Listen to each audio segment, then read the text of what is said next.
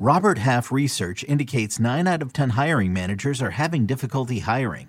If you have open roles, chances are you're feeling this too. That's why you need Robert Half. Our specialized recruiting professionals engage with our proprietary AI to connect businesses of all sizes with highly skilled talent in finance and accounting, technology, marketing and creative, legal, and administrative and customer support. At Robert Half, we know talent. Visit RobertHalf.com today. Welcome to the Cover 3 Podcast with your hosts, Chip Patterson and Barton Simmons. It's your call for the best college football coverage.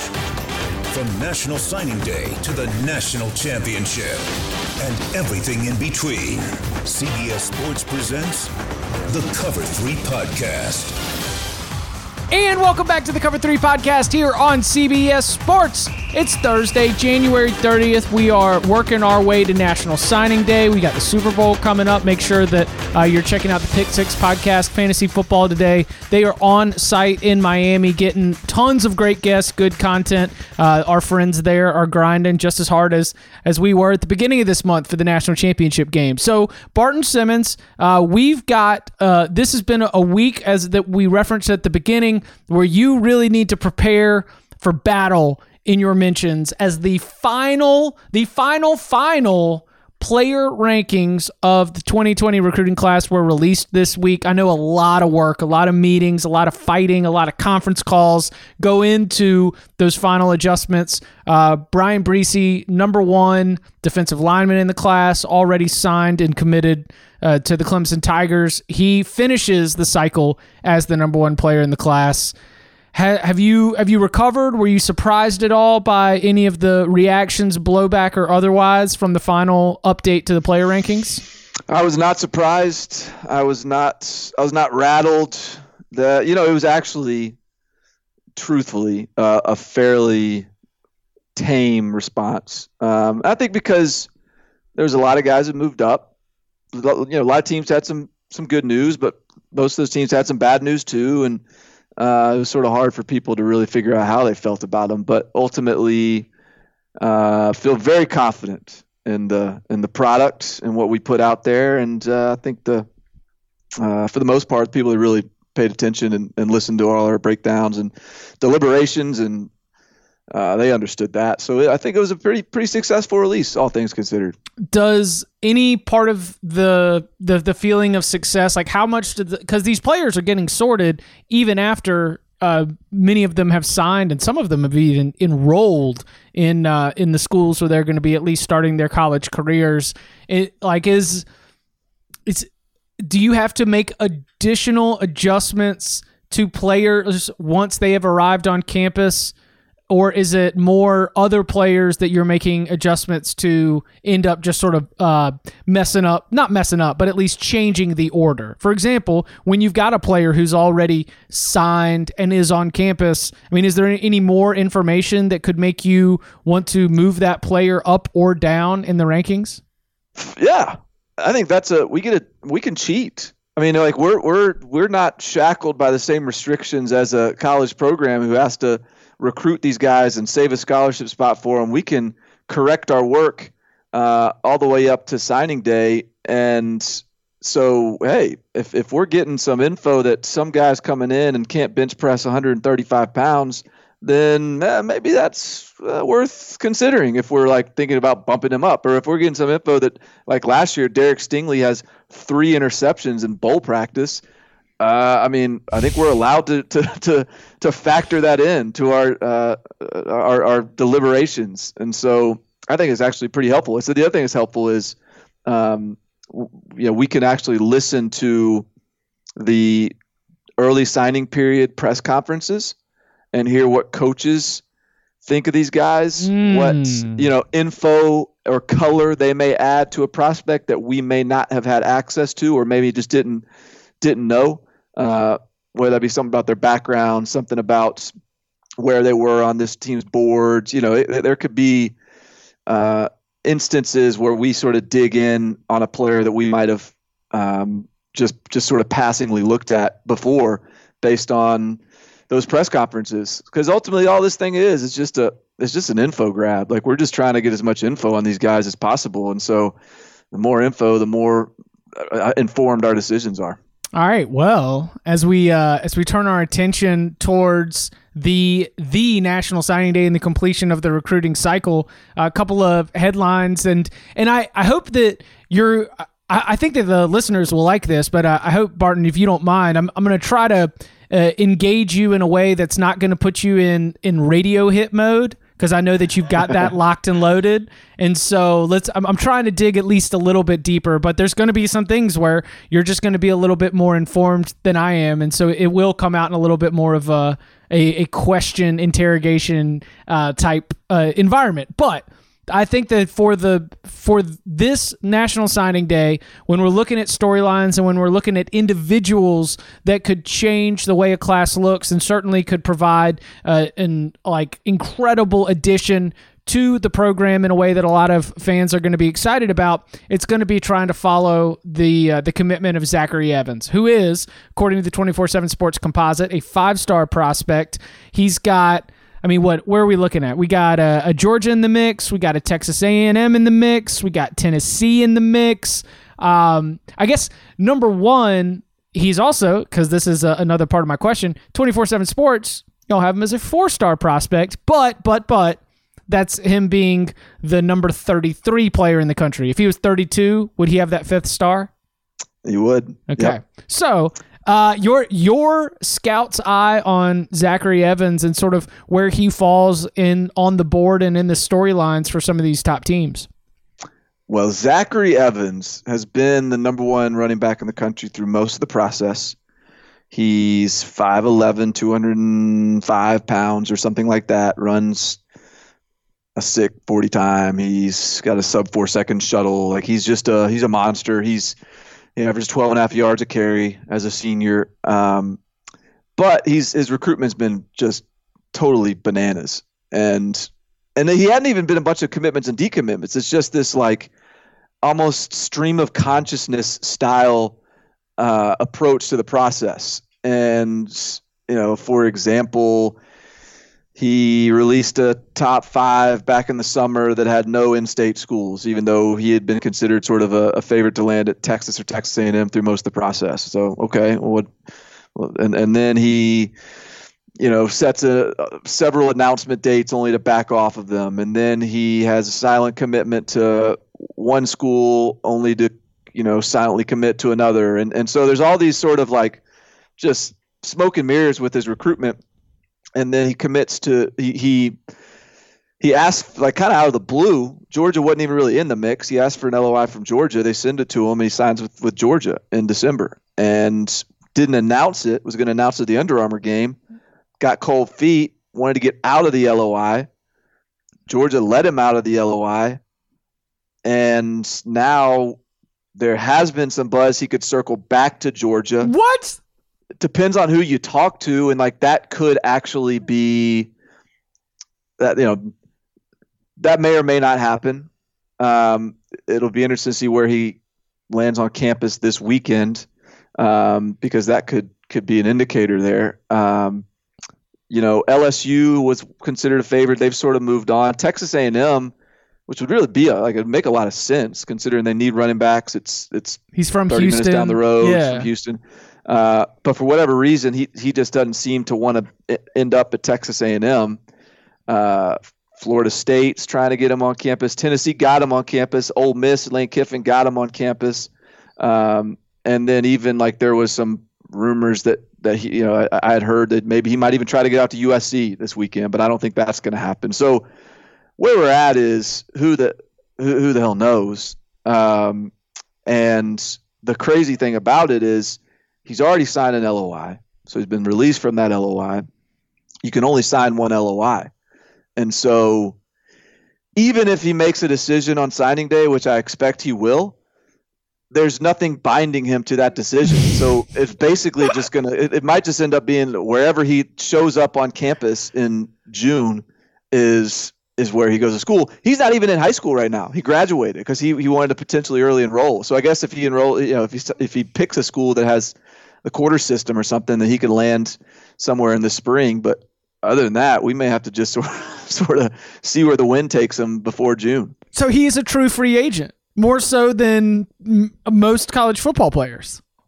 He he is he is a true free agent, but I think he's uh, there's there's been enough sort of just like I like he's not a take everywhere at this point. So that's the thing because some some schools are just not ready to deal with the the, the, the kind of the uncertainty and the headache of it all.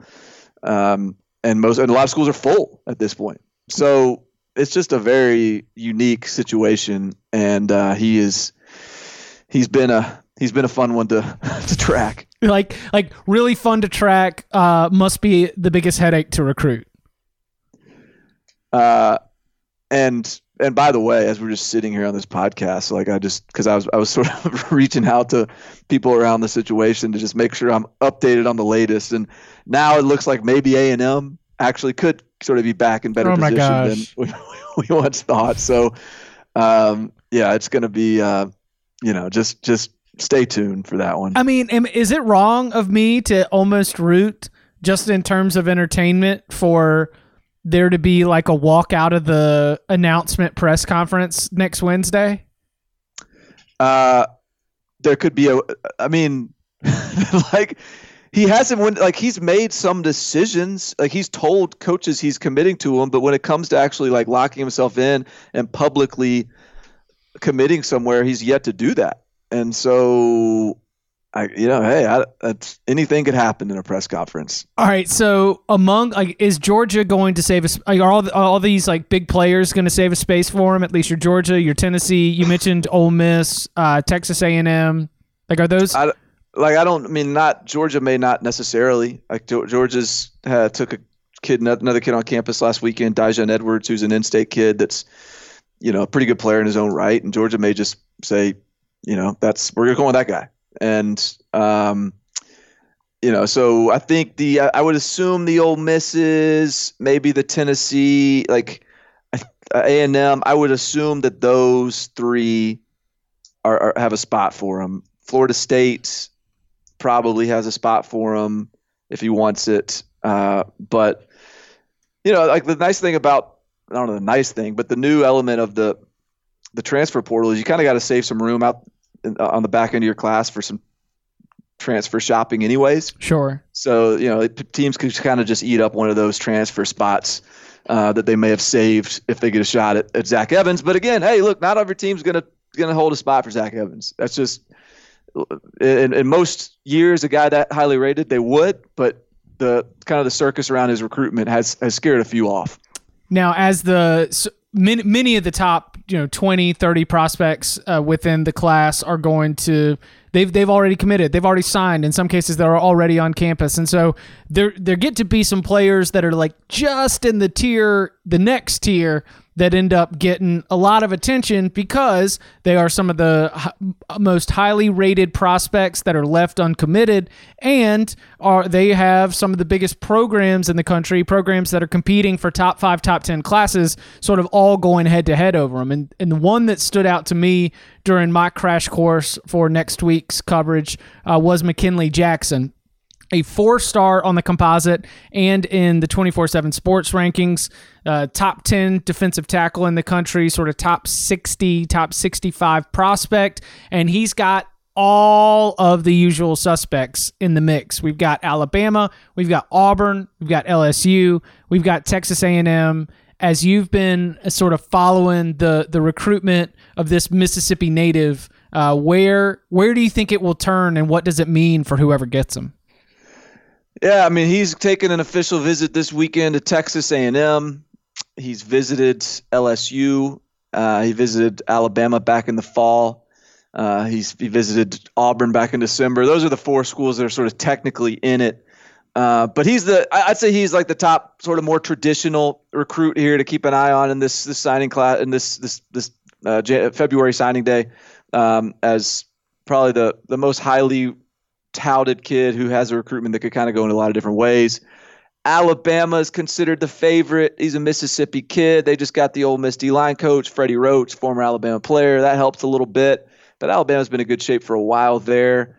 Um, but again, he took a visit to LSU. Ed Orgeron has, has stole one from Alabama already this year, and Arik Gilbert.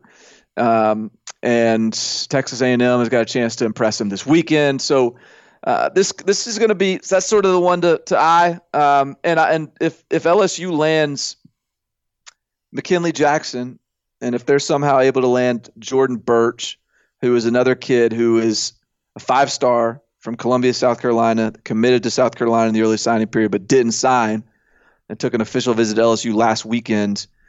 This this 6'5", 290 pound defensive lineman. If LSU were able to land those two guys, they would have a shot at, at taking over as the number one class, depending on what else happens with uh, Alabama and Georgia. But um, so that's something to watch. You know, can LSU get that number one class with a furious Ed Orgeron finish? Does so? Does Clemson not have it locked up? And are they basic? Are, are they in the mix? Clemson's for, Clemson's like out for number one now. Wow. Because they're done. They're done, and right. they they're they're now sitting at number three. It's they're they're literally decimal points away from number one, but they don't they don't have any.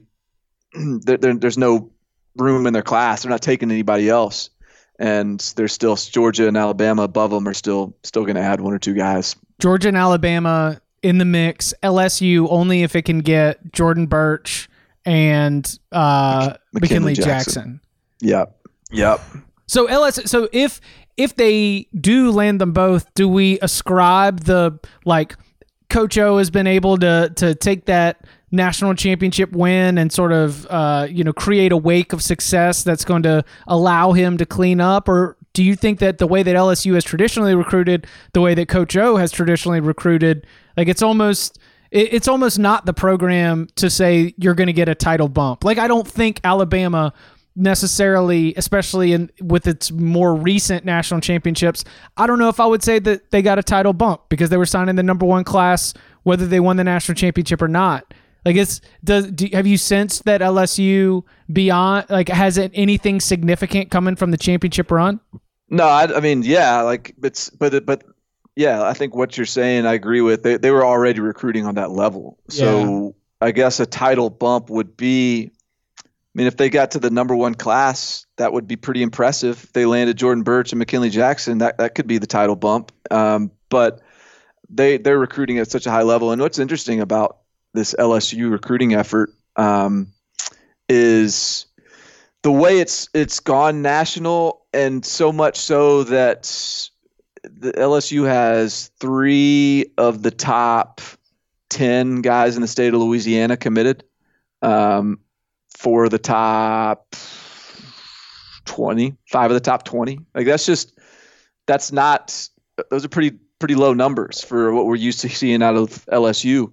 Um, Georgia has like three of the top 25 committed out of the state of Georgia. Huh. So these teams are as successful as they've been on the field, as successful as they've been in recruiting.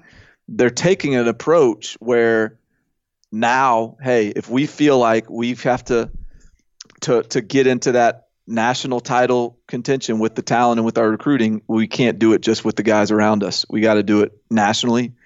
And uh, I think with that approach, you know, by going and winning a national title, that that's only going to help in the 2021 class. Not that not that LSU has a brand that doesn't resonate anyways, but uh, you know, you could see continue to see that bump.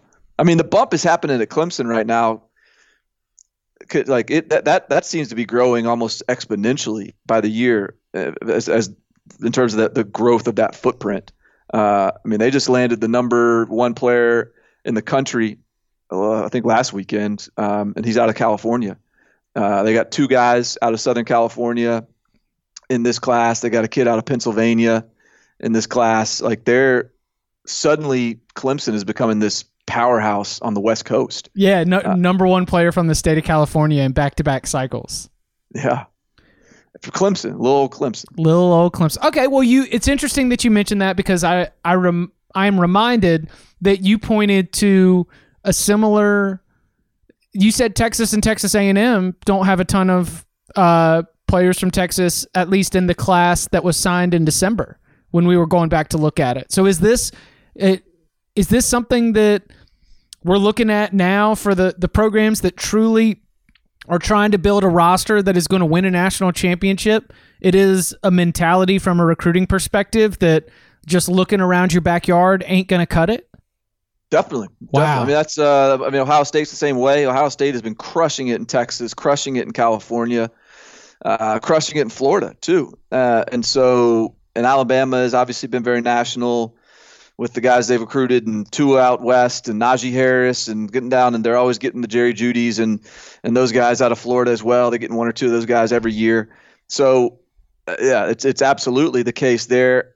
And so, but everything there's there's there's um, you know give and a take in all this, and every action has an equal and opposite reaction, right? So, like that's the, the, the balance. There's going to be a balance at some point. Like it, it's. I mean, I I really think that Georgia probably missed some really good players That's in their, in their yeah. backyard that that they probably could have you know taken and been really happy with, and and and they might regret missing on. I think you could say the same thing about LSU Sure. in Louisiana. Um, so there's so I think as those programs do that, and they're you know they may be up there being a thorn in the side of USC and out west, but maybe that allows for Texas A&M to come in and, and have more success in Louisiana, or it's it may allow for Georgia Tech suddenly to to maybe uh, cycle up a little bit by recruiting the you know the passovers from uh, from Georgia in the state of Georgia, and so I, I just think it's really interesting to watch how some of these um, vacating of areas sort of affects the greater recruiting landscape. because it goes against um, so many of the more traditional models and the traditional model was was probably put together when you didn't have every single game on national television and you didn't have air Right. travel and it, it wasn't it, it has only gotten exponentially easier to be able to get a human being from their home in a different state to your uh, your program your college campus and so now there's now, I mean, now that's where if you are any any one of those like next level programs, you're salivating at the idea of going into Georgia and finding these players that the Bulldogs have overlooked. Absolutely. Um, yeah, and and and, and you know, I, hey, look, Alabama, I think got a they they got a steal out of a kid named Will Anderson, who we moved up. who's out of the state of Georgia. I think ultimately Georgia took an an early commit out of Maryland and Mekhail Sherman, who's a good player, but I don't think he is Will Anderson. And you know, Alabama ended up taking one out of Georgia that, that probably if, if Georgia was evaluating that class right now, they I, I would guess that they would probably circle back and would want the Will Anderson kid. Um, and so I think it's just a gamble you're sort of playing. It's it's a uh, it's a little bit of a balancing act of like, all right, how do we keep our in-state guys happy? How do we how do we make sure that we're doing our due diligence there, but still making sure that if we're going to compete for national titles, we are very national. Um, and so, yeah, there's. I mean, that's why I think part of the reason Kentucky is having success right now is the way uh, Michigan and Ohio State and Penn State are, are going national. So like, all right, we'll just dip on up into Ohio. And Yeah. Take some of those guys y'all used to clean up with, and hey, ma- ma- maybe we can get get a couple bowl wins out of this. Um, speaking of Alabama, how how have the Tide been able to defend itself against the negative recruiting that is only going to increase from other rival programs that are going to point to Nick Saban's um, 68 years on planet Earth and be like, that guy is not going to be there for very long. Like, where's because if I thought about this because some of our not most heated, but when uh, you when when we and Tom are on the mailbag and a lot of mailbag questions have been coming in talking about who's going to take over at Alabama for Saban and will it be Dabo and who's going to be the guy. I think that the the question in, from the mailbag episode was a good good episode. Yeah, humble brag. Uh, that we said which of uh, Alabama, Ohio State, Oklahoma, and Clemson is going to be the next one to have a seven win season, and so it came up then again. So, how how is Alabama continuing to recruit within the machine with Nick Saban wearing his uh I think he was in Charlotte recently. He was looking at a kid from Myers Park, Drake Maye, I think. Yeah. Uh and I yeah, I was just I saw him there in his little, you know, his crimson blazer and he's wearing his full like Aflac insurance uh You know, get up commercial gear. Everything's like color toned and matching. He's got his championship rings on. He's got little, his little face. But that man is 68 years old. Like, where, at what point are we going to see that starting to become uh, a factor on the recruiting trail? I, I think we'll start to see it become a factor when he stops looking like he can't do 100 push-ups. I mean, like he like the guy looks his skin tone's good. He's got like good thick head of hair. He's you know, I mean, he just looks healthy. I mean, this isn't like Joe Pa, you know, like sure co- coaching from from the press box with a you know uh, a replacement knee or something or whatever was was going on with him. Like it, this isn't Bobby Bowden kind of just starting to taking the golf just, golf cart just yeah, around practice. Yeah, just like story time guy and, yeah. and nothing else. Like, I mean, Nick Saban is. I, I, I just can't imagine that those guys are going to Alabama's camps and and in their interaction with Nick Saban, they're coming away thinking that this guy's in his twilight years. Uh, so I, think Nick Saban is one controlling that. Is just the the fact that he continues to be as engaged and healthy as he is. Um, so I, it's just you know it's not the type of thing that ever really. I'm I'm sure it's used. I'm sure that there's all the all the negative recruiting, but there's I've yet to to hear of a recruit to this point who's been who has said to anyone, "I chose this school over Alabama because I'm just not sure how long Nick Saban's going to be there." Sure. I don't. I mean, and and what's like what? How long do you like? Are we at the point now where we start to think that Nick Saban is um is not going to coach the full uh, tenure of any one recruiting class? Like, do you have your doubts about that? Yes, we're close. So, so like, because I have a hard, I have a hard time getting there right now. That like he's only three years away, you know, and so I, I, I, I'm prepared to at some point, Nick Saban says something, does something, uh, appears in a certain way to where I'm like, uh, that seems a little un Nick Saban like. And all right, maybe we'll start the clock now. But are you already at the point where like you think that we can start the clock? No, I'm not. But I just I think that there is a big difference between 70 and 75.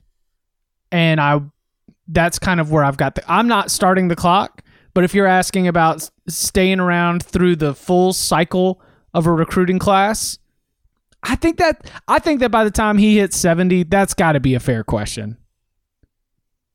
It yeah, I mean it's a it's a fair question. I just wonder when we're going to see I mean it was clear that Joe Paterno was was not uh, operating at full capacity and i'm not saying like like i just just like the whole the whole production was just wasn't it didn't it wasn't confidence inspiring in in your head coach as a as a guy that can handle the whole the totality of the program. Um, you know, I don't know. I, I would probably say the same thing about Bill Snyder oh, at Bill, the end of it too. Bill, just in terms of like the, the, the, game passing him by, like culturally. Yeah, yeah. It had nothing to do with uh, whether or not he was operating at full capacity. Bill Snyder, at the age of 77, 78, was operating at full capacity, as in he was taking bowl gifts away from players that wanted to transfer.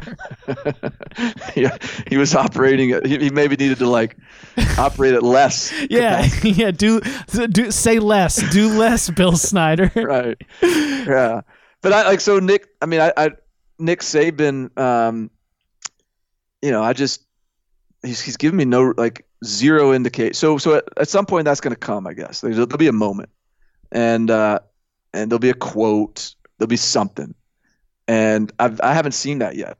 Yeah, and to your point about Joe Pa, I mean that was beyond the age of eighty. He was he was 80 85 when he died in January of 2012. He was still coaching in 2010 and uh, the first nine games of 2011. What would Nick Saban do if he weren't coaching to just fight, like to make himself miserable? Because that's his whole existence is just That's why he's so good. Is he's just always unsatisfied, always miserable, and I, I I'm just fascinated by how he's going to fill his day with ways to stay unsatisfied if he were to be, you know, riding off into the sunset. It's it's got to be at the lake, right? Just like you know, you know, fixing the boat. Yeah, yeah, no, it's it's boat maintenance. he's he's he's got five guys out there uh, working on a new dock. Now the problem is you're not hammering hard enough. Are we sure that that's structurally sound? Yeah, I got grandkids. I got grandkids coming out here. yeah, it is going to be all taken out on whoever's helping him with projects at the lake house, whether it's on the boat or around the house. That's where his uh, relentlessness and refusal to take anything but the best ends up uh, being passed on. Yeah, Yeah. that's going to be interesting. I, I, I look forward to monitoring that. Coming up on the other side, more storylines to watch heading into National Signing Day and what teams might be making noise in 2020. Next. You can now relive the best moments of the UEFA Champions League 24 7. The UEFA Champions League channel is a new 24 hour streaming channel serving non stop goals, highlights, and full match replays from the world's most prestigious club competition.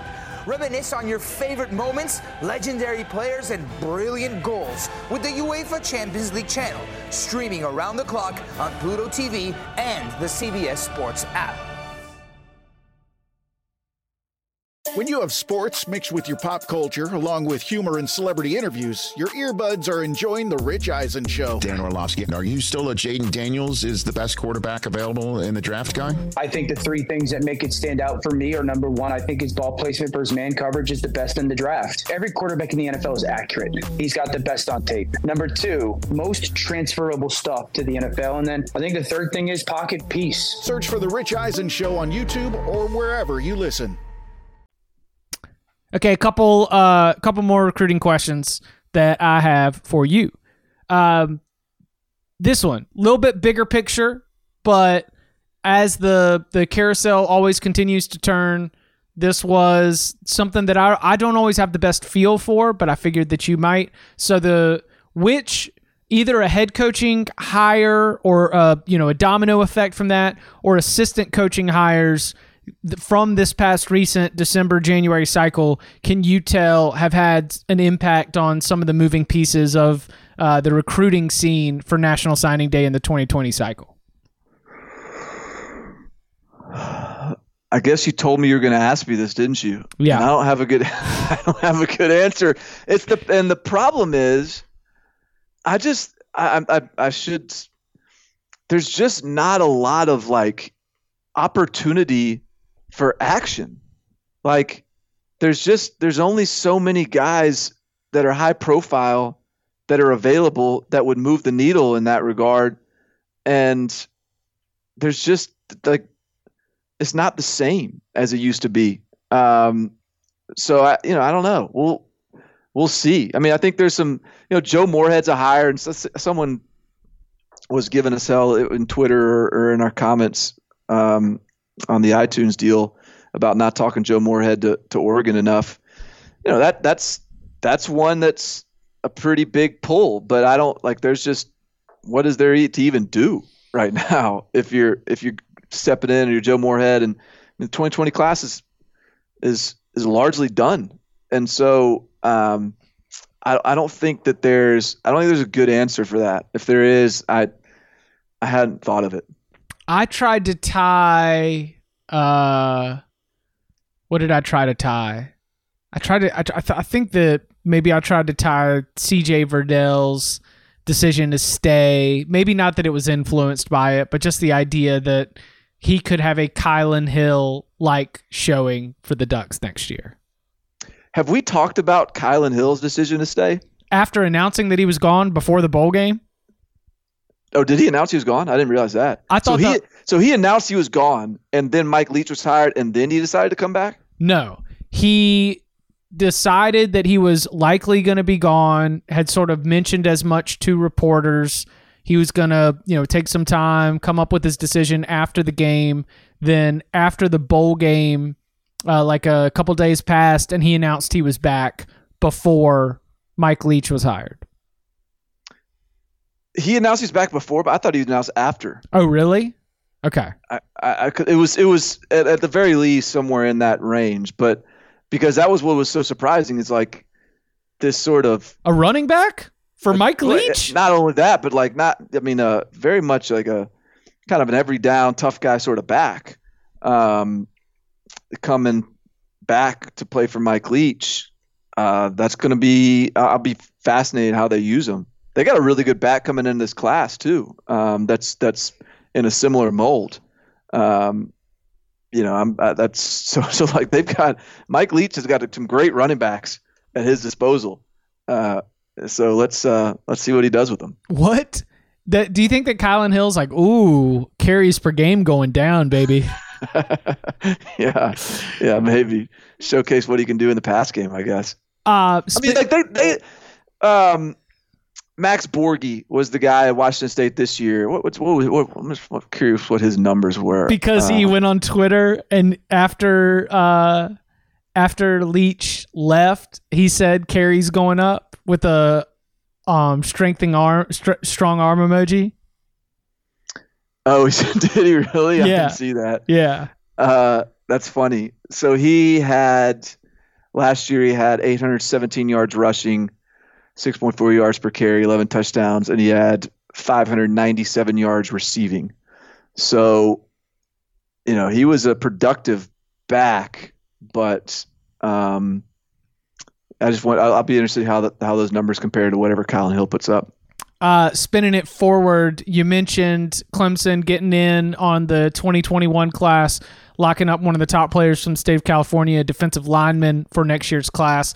It feels like we are already starting to see that. I mean, we've already uh, we've already talked about Georgia Vandagriff.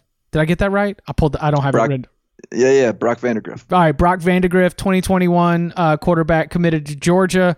Um, we've so we've already started to sort of poke our head out, uh, much like much like a Groundhog Day, Punxsutawney Phil, to start looking at some of those 2021 headlines. Who are some of the other schools or players that have already started to make waves as schools turn their attention beyond this National Signing Day to the next cycle? I mean, what Clemson's doing uh, early on is silly.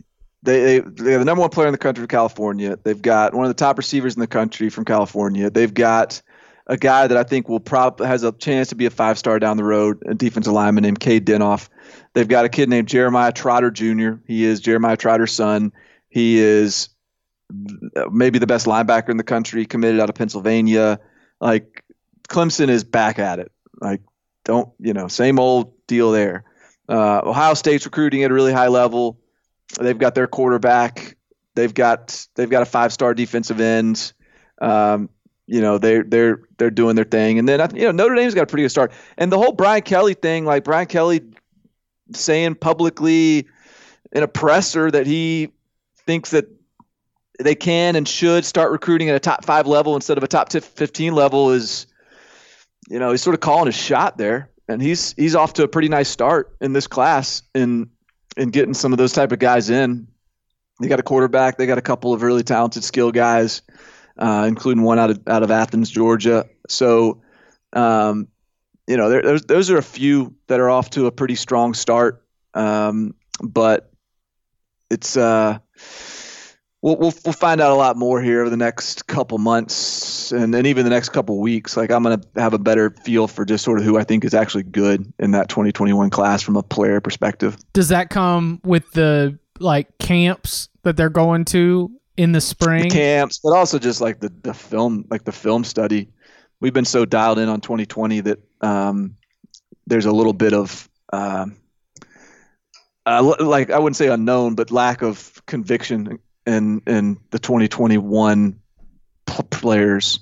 Um, so you know we're we're taking advantage of having all this time to get our 2020 rankings right for posterity's sake but uh, now it's time to start turning the page, and we'll we'll get a better feel for that class then. Man, that's uh, the the real downside of having just an incredible database. And one of the things that I don't need to tell you, but the listeners may or may not realize is that like 24/7 sports, like it's its entire database of information, the wealth of information, how well it is organized has been a real key to uh, becoming the industry leader in the recruiting services, in my opinion.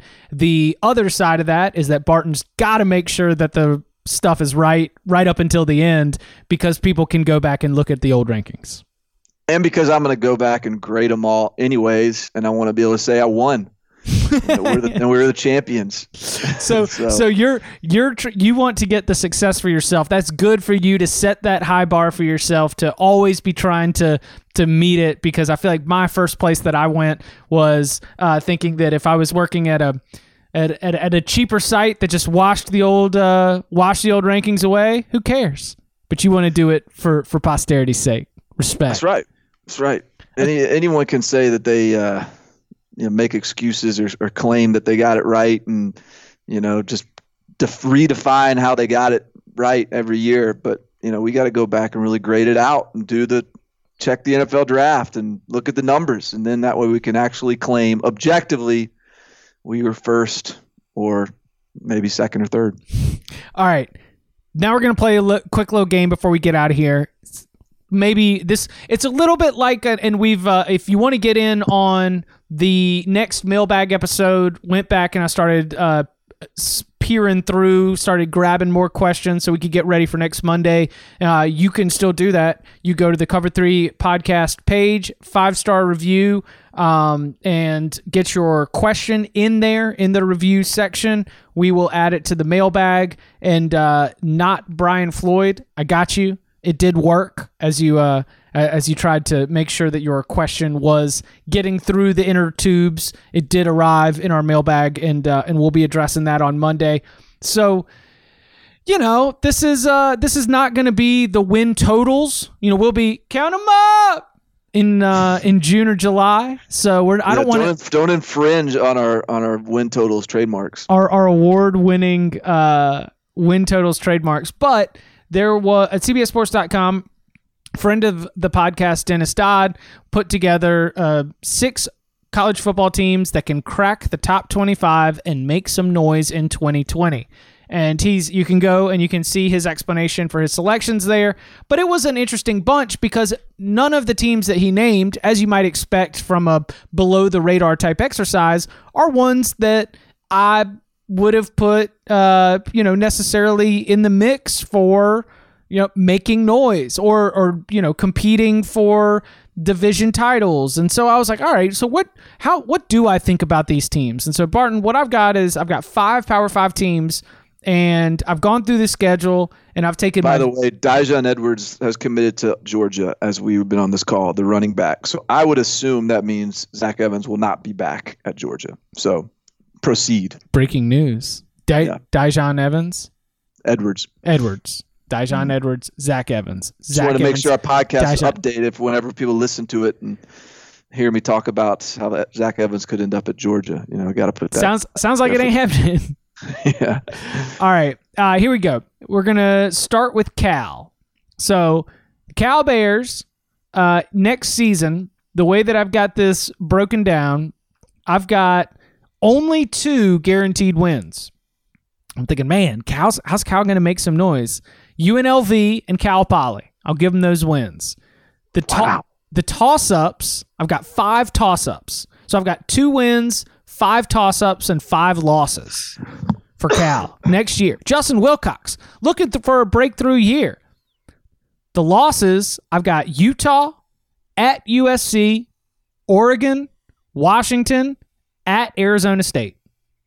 Got any issues with those? You're just like, th- wait, you're just throwing a, a loss to Arizona State and and even USC, just throwing it right on their plate. Yes.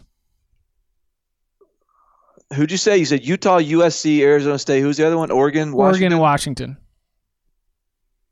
I, I, I mean, I, I would not. I'm not gonna. I am no. I disagree with that. Okay. They get one of those. They get one of those teams every year. It seems like, okay. don't they? My toss ups are TCU How about that? A Cheez It Bowl rematch on the non con schedule. Uh, at Washington State, at Oregon State. I am very bullish on Oregon State and our beloved Beavers. Stanford and UCLA. TCU at Washington State, at Oregon State, Stanford and UCLA are my toss ups. Uh, I, I well, look, I, the bottom line is you are still pers- you are like still viewing Cal Cal as a l- lower tier Pac-12 team. Yes. So you so basically you're just saying you don't think they make the they're, they're making the leap. Correct. I think that Uh, I've, so- I've got guessed the record at five and seven. I, I would I, I would disagree with that. Okay. I think I have a little more faith in Justin Wilcox. We saw what the offense looked like with Chase Garbers, which was much improved. Like that's been part of the problem is just no quarterback. So I think that they have. And look, hey, what is this? Dodd looks like he hasn't beaten Utah, and uh, I'm not going to put that past them that they can't beat Utah after all the you know, all the talent that Utah loses. So I'm going to say no. I'm I, I I like the other side of that. All right. Uh, Iowa State. Uh, Iowa State, interestingly enough, also plays UNLV. I'll give Iowa State the UNLV win. I'll also give Iowa State South Dakota.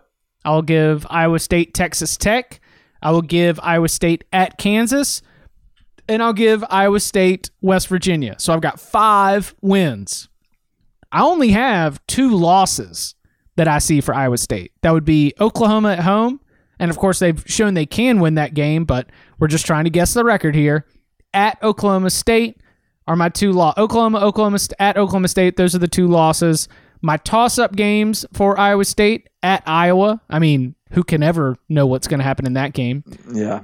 Kansas State at home, at TCU, Baylor, and at Texas. So I've got five wins for Iowa State, South Dakota, UNLV, Texas Tech, at Kansas, West Virginia. I've got five toss ups at Iowa, Kansas State, at TCU, Baylor, at Texas, and only two losses, Oklahoma and Oklahoma State. I mean that sounds fair. Matt Campbell needs to have his breakthrough year. I and that's what I'm saying is I've got that at like seven and five. You could talk me into eight and four if we want to flip like the Cyhawk game, but that that doesn't sound it like just sitting here January 30th. You know, a lot of time to rethink this. But if we're if you know you're you're right about that storyline, Matt Campbell's supposedly you know one of the the coaches on the rise, but as I'm looking at Iowa State's 2020 schedule, I kind of feel like seven and five, eight and four is where they're going to land yet again. Yeah, th- this is um, I don't know. This is where we decide whether or not we dump the Kool Aid or whether we uh, fill it up again. Because, I mean, they were they were competitive all year long for the most part, but you know, I, this this wasn't. Hey, I, I, I they made me wrong, man. My ten and two Iowa State Cyclones were not ten and two. That's So, right. I don't want. So I, this is one of those deals. Like I don't know if I want to get sucked back into this again and like be wrong again and just be the Matt Campbell sucker for all time. Uh, so maybe, so maybe I'll just like to hedge my bets, uh, jump off the train. I don't know. I, I'll have to. I'm gonna have to dig on that one. We'll come over here because I've got some Kool Aid for you. It's in the little apple and it's purple. As I'm looking at Kansas State's 2020 schedule, I'm giving Kansas State wins Buffalo, North Dakota, Vanderbilt, at West Virginia, Kansas, and Texas Tech. I got six wins for Kansas State. And I only got one loss. One. That's to Oklahoma. My toss ups are Texas, at TCU, at Iowa State, Oklahoma State, and at Baylor. Five toss ups. I'm even willing to give Kansas State two and three in the toss ups, and that has the Wildcats at eight and four. So the only problem with the Kansas State is I'm just looking at their depth chart right now. Red sh- uh, offensive line, red shirt senior, red shirt senior, red shirt senior, red shirt senior. That's that that that extends to the tight end. So one, two, three, four, five redshirt seniors plus a redshirt senior tight end. like, I mean, uh, that's a that's a for a team that was built on just of on just this physical run game. I don't know, man. That's a lot to that's a lot to overcome. Only one guaranteed loss. Kansas State in 2020. Chris Klieman figures it out. I mean, they got the quarterback back. That's nice. Yeah, Skylar Thompson's back. I uh all right, Kentucky. Kentucky's got the most beautiful layout because I feel like I could look at most Kentucky football schedules and as I play the win loss toss up game, it's always going to be 4 4 4, right? Like Kentucky, the wins, Eastern Michigan, Kent State, Right. Eastern Illinois, Vanderbilt. And there's going to be a couple of those games that look super ugly. They're going to Kent State or Eastern Illinois or something early in the season. The the, the score is going to be like 22 to 16, and uh, and we're going to start thinking Kentucky's not very good this year. The four And then losses. then the other four come. Yeah, four losses are Florida, at Auburn, at Tennessee, and Georgia. And then the four toss ups South Carolina, at Missouri, Mississippi State, at Louisville. How would you split up the toss ups?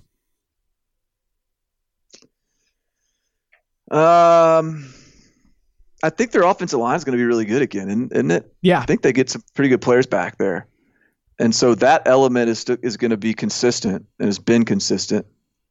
Um, that Terry Wilson back at quarterback. Their defense last year was sort of their reload year at defense, and so I would imagine their defense is going to be improved from an already pretty solid unit. I don't know. Maybe maybe next year's the year to bet on Kentucky again. I think I I mean 17 starters back.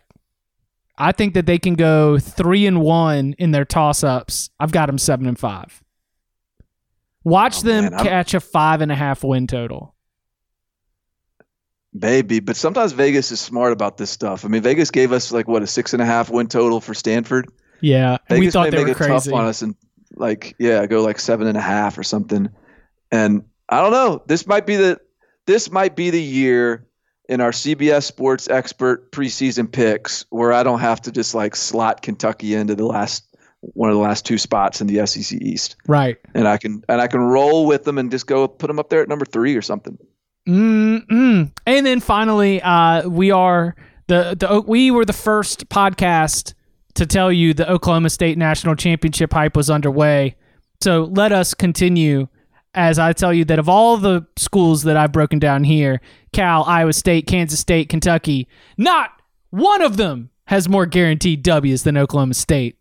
I've got Oregon State, Tulsa, Western Illinois, Iowa State, Kansas, Texas Tech, West Virginia, all wins. Seven guaranteed W's for the Cowboys. I do have one guaranteed L. Uh, no matter how many times we try to make the Bedlam rivalry a thing, it's just a game that's won by Oklahoma. Oklahoma State fans will be the first ones to tell you it is just a game that is won by Oklahoma. My toss ups are at TCU, at Baylor, at Kansas State, and Texas. And I think the most dangerous in that run is actually at Kansas State because you already heard my confidence for Kansas State. And that game is in that trap, sort of like right before the end of the season, after Bedlam, before a regular season finale against Texas at home. But I still say they go three and one in the four toss ups of at TCU, at Baylor, at Kansas State, and Texas. Oklahoma State going 10 and 2. Hell yeah, they are. I mean, at least At least. they may, they may, be, they may be going 12 and 0. If they're not 12 and 0, they'll be 10 and 2.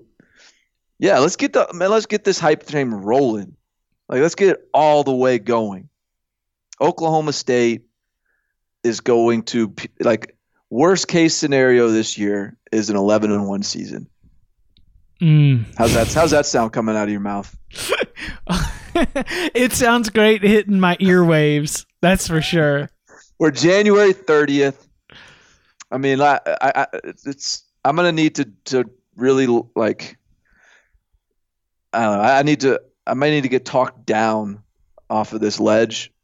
But right now, I'm I'm I'm, I'm I love I just love the concept of it. I love like I love the feel of this Oklahoma State scream it from the mountaintops type of vibe. I'm I'm kind of into it. The best uh in inter we actually have a couple uh Kyle Boone who does a great job with college basketball, NBA draft, also helps us out in college football and uh, does a little bit of golf work as well. He's an Oklahoma State guy. Kyle Porter, who's the best golf writer in America, uh, he's also an Oklahoma State guy. And I happen to oversee, I guess, telecommuting were weird world, but they were talking about our podcast because uh, um, somebody was like, "Hey, did did you guys listen to the latest episode of the Cover Three podcast?" And Kyle Boone said, "Yeah, I started it." And it was nothing but Baylor talk for like 15 minutes.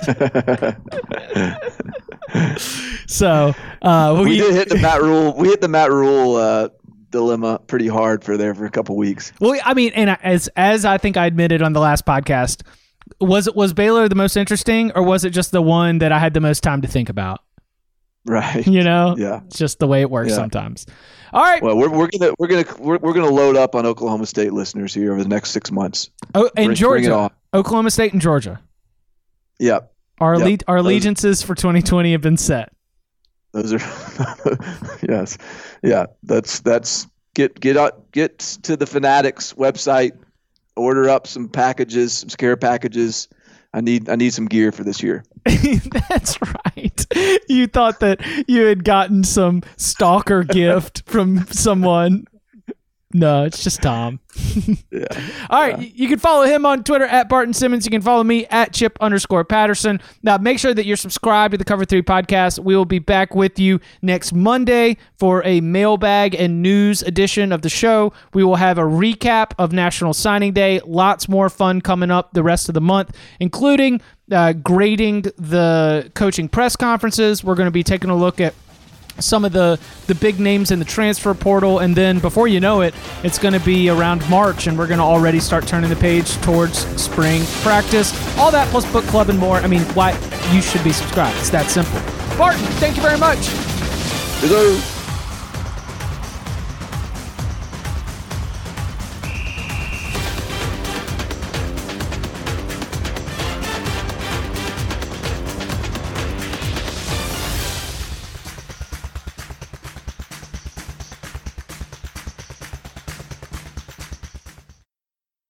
MTV's official Challenge podcast is back for another season. And so are we. I'm Tori Deal. And I'm Aneesa Ferreira. The wait is over, guys. All Stars 4 is finally here. And this season takes it to a whole new level.